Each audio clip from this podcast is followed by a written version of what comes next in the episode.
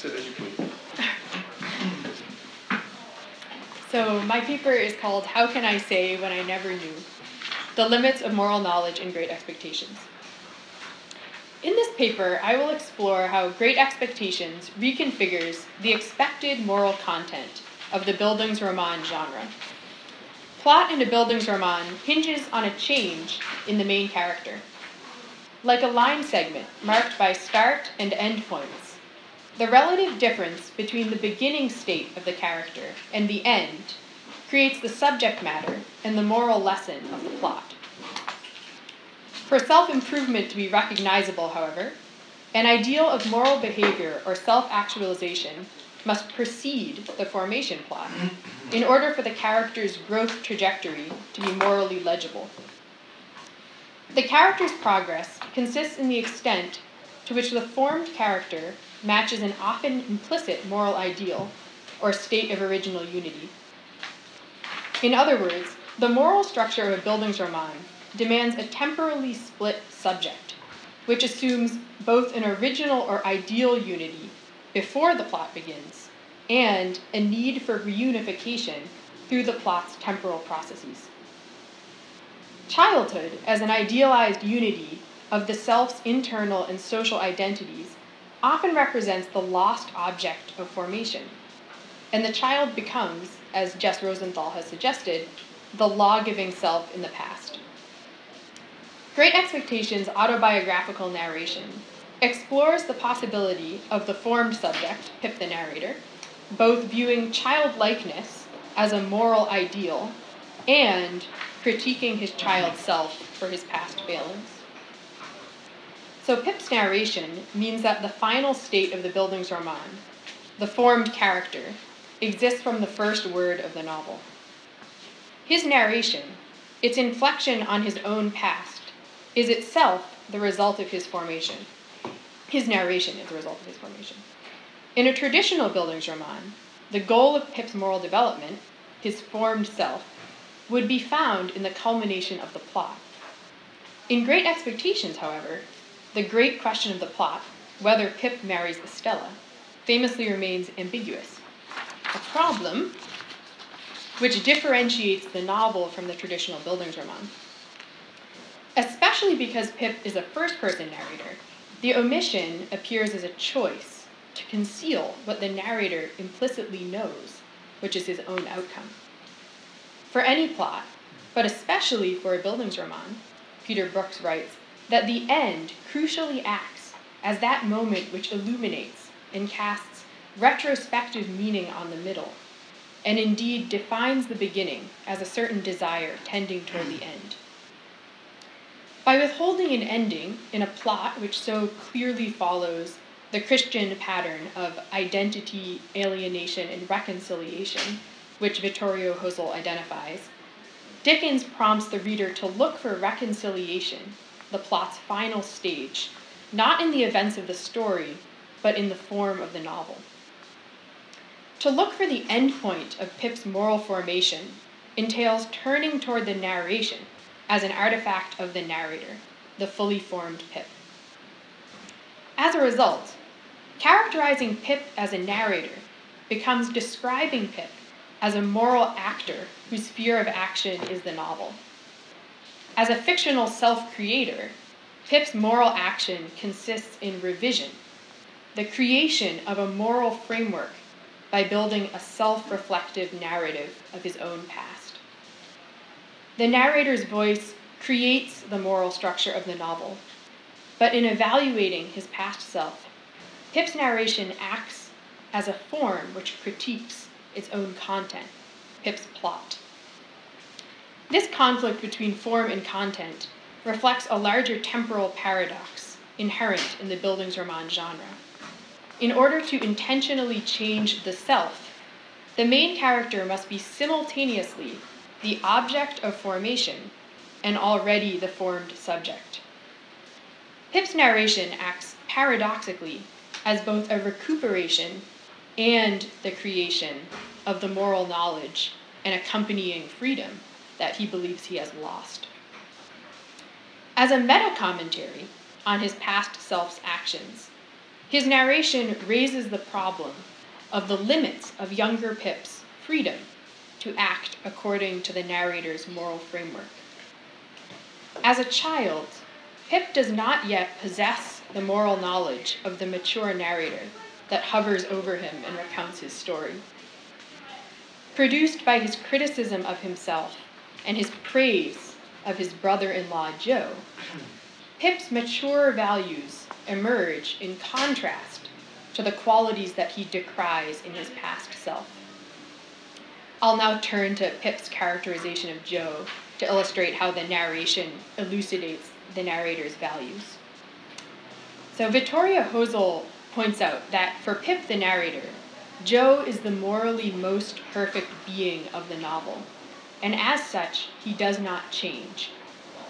Limited foreknowledge defines Joe, who seeks to do good but remains in the present, avoiding a self determined vision of the future. It's like when he warns Pip of his aunt's rages, but then he never plans to get Pip out of the like abusive situation. Um, so Joe is contented with sufficiency, whereas both Pip and Miss Havisham create futures based on the actualization of their own desires. Visiting Pip in London feels like an overstep to Joe, who insists on returning to the forge, as if he rightly fits only in the unchanging tableau of Pip's childhood, stating, I'm wrong in these clothes. I'm wrong out of the forge, the kitchen, or off the marshes. Because of his simplicity, Joe does not need to be humbled to come to accurate moral knowledge of his own essential ignorance, like Pip or Miss Havisham. Near the end of his narrative, Pip remarks, There was no change whatever in Joe. Exactly what he had been in my eyes then, he was in my eyes still, just as simply faithful, just as simply right. Outside of narrator Pip's direct praise, however, the plot gives glimpses of Joe that problemize his, problematize his fitness as an ideal. Joe does not move in time, and so his goodness faces a problem of freedom, because it is based in ignorance or even dullness.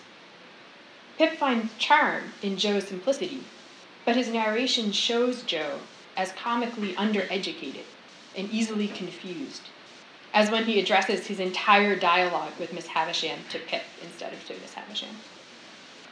Pip's narrative presents Joe's limitations, which allow him to be a believable moral exemplar, as accidents of circumstance, when really they are the only possible conditions of his existence. Joe's moral status depends on the impossible ability to begin and remain a morally intact child for an entire life, a condition almost impossible to recreate in normal temporality. Joe, unlike Miss Havisham and Pip's past self, never misuses his freedom because he represents an extratemporal morality, unchanging and detached from ambition, but also dubiously possible as a realistic exemplar. By contrast, both past Pip and Miss Havisham start from a realistic, flawed position of self investment and misuse their freedom in trying to shape their futures according to their own plans. Mere aspiration, looking into the future, does not make Pip and Miss Havisham guilty in the narrator's calculus. Rather, the narrator critiques them for their lack of moral knowledge. So they don't hold this like moral ideal of childlikeness and humility in their minds. And this lack of moral knowledge renders them vulnerable to self interested motivations in imagining their futures. Pip, as a narrator, critiques them both on an optative basis, to use Arthur Miller's term. They are guilty because they should have arrived at knowledge of a higher good than self interest. Miss Havisham creates a life based on tragedy and motivated by a self protective desire for revenge, which then forms the basis for Pip's erroneous plot.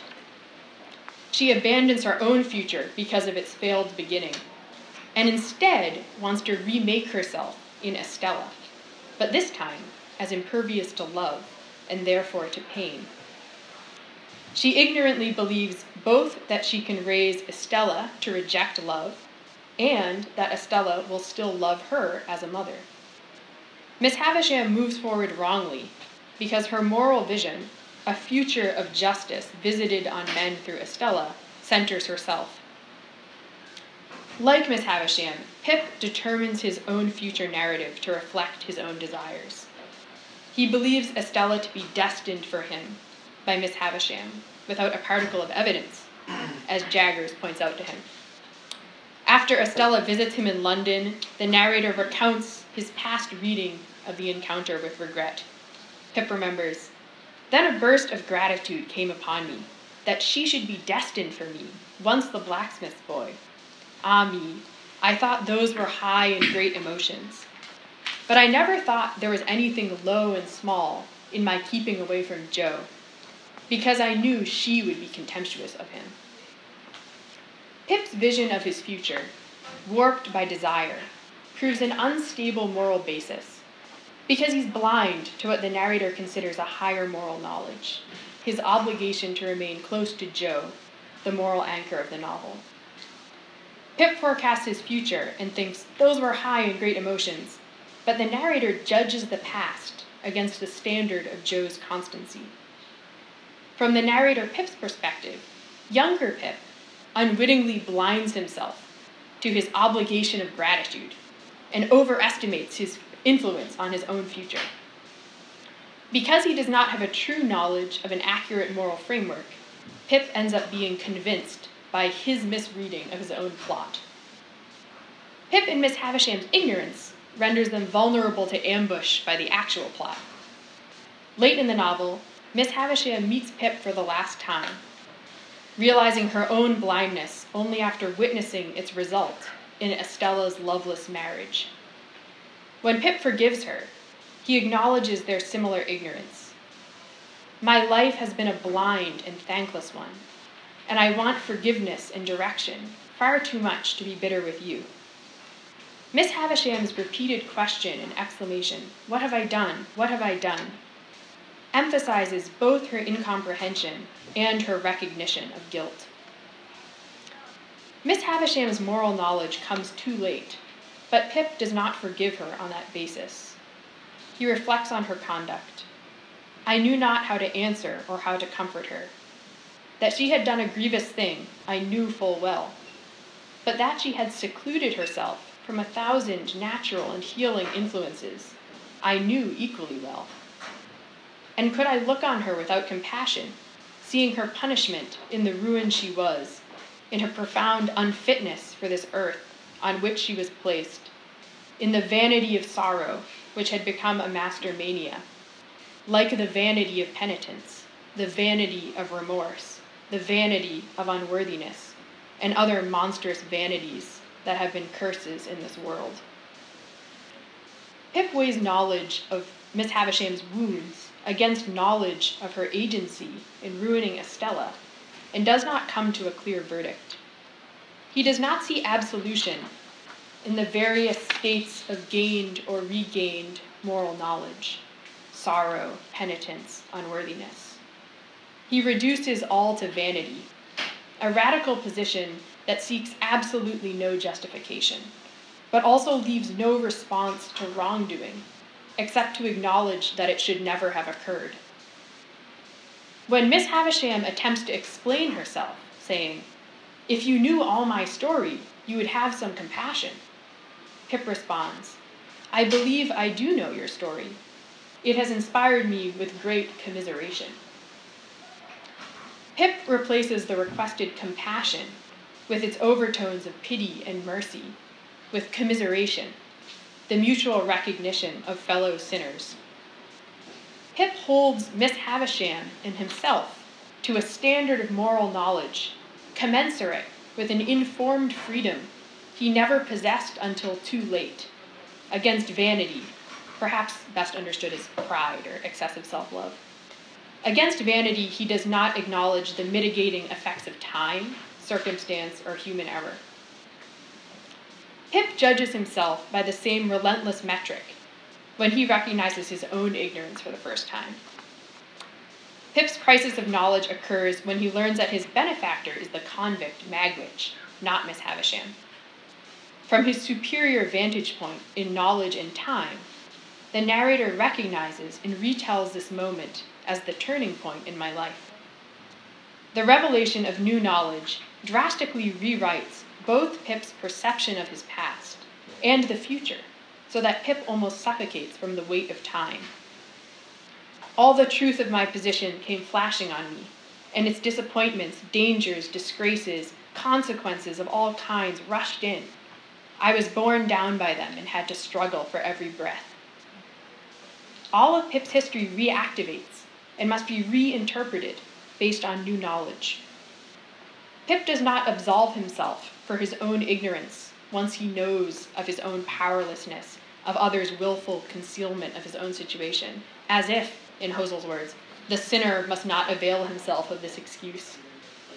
Rather, he reacts with the terrifying conviction that despite his circumstances, he remains incontrovertibly guilty of what he should have done. After the fateful meeting with Magwitch, Pip decides My sense of my own worthless conduct to them was greater than every consideration. I could never, never, never undo what I had done.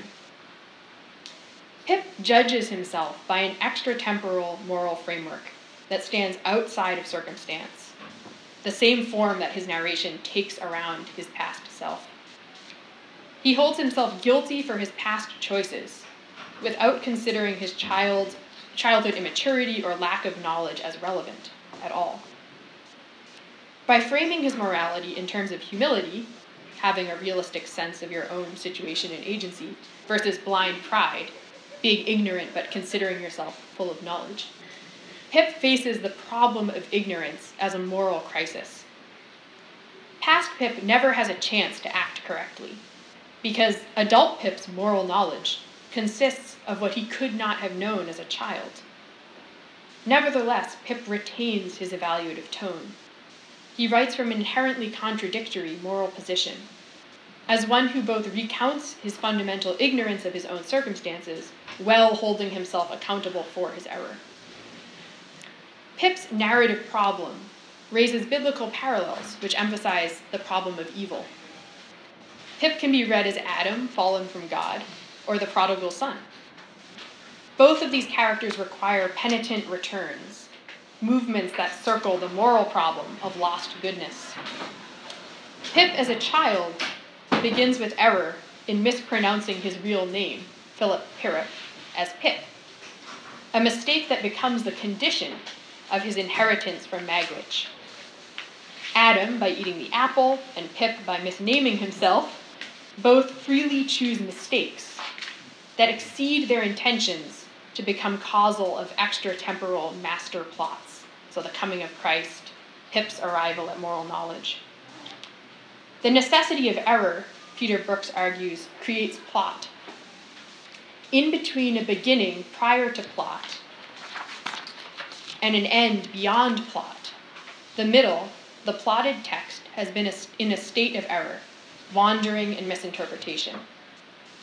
While Pip's critical stance as a fictional autobiographer seems contradictory, as he creates and critiques his own past, but on the basis of the knowledge he has gained from the very life that Pip as a boy has not yet experienced, yet his narration both recounts and creates the need for moral restoration, which generates the novel's Bildungsroman plot.